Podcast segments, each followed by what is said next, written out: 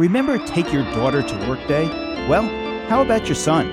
I'm Bill Newman, and this is the Civil Liberties Minute.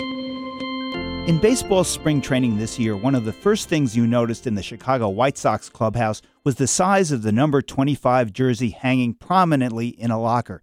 That jersey was just so much smaller than the rest.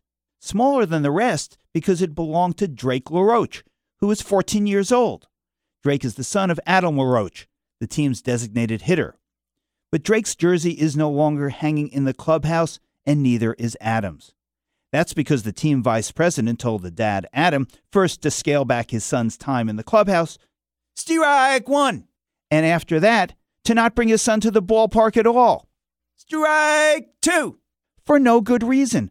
The 14 year old was causing no problems. Indeed, the manager said, quote, he was more mature than most of the players. Faced with the choice of spending more time in baseball or more time with his son, Adam LaRoche chose his son. Good for him. And shame on the Chicago White Sox, who failed to rescind their prohibition about kids spending time with their dads. Drake three.